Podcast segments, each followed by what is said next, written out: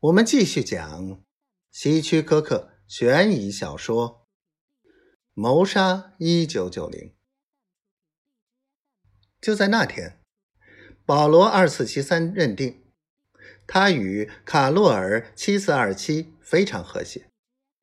他还相信那非常科学的配对实验也能证明这一点。但是实验没有证明。星期四，当他训练回来时，看到了结果。巨大的布告几乎盖满了公告栏，上面写着：“五十五区成员五年配对表。”保罗很自信的走到布告前，但是他惊恐的发现了两件事：卡洛尔七四二七与。理查德三八三三配成对，他则与劳拉六三五六跟劳拉六三五六过五年。她是一个矮胖的姑娘，一脸傻笑，一头深灰色的头发。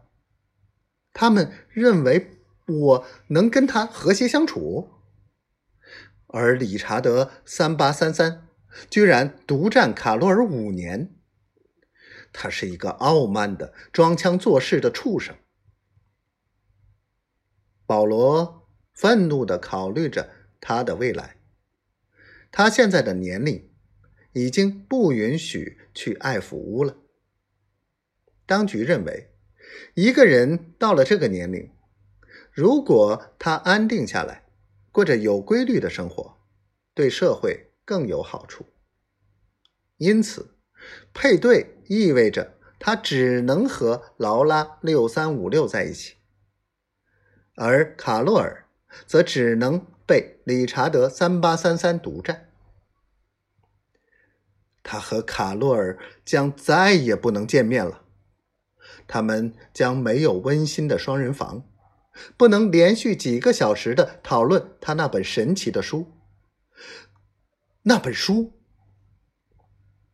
保罗毫不犹豫的做出了一个决定：他要进行谋杀。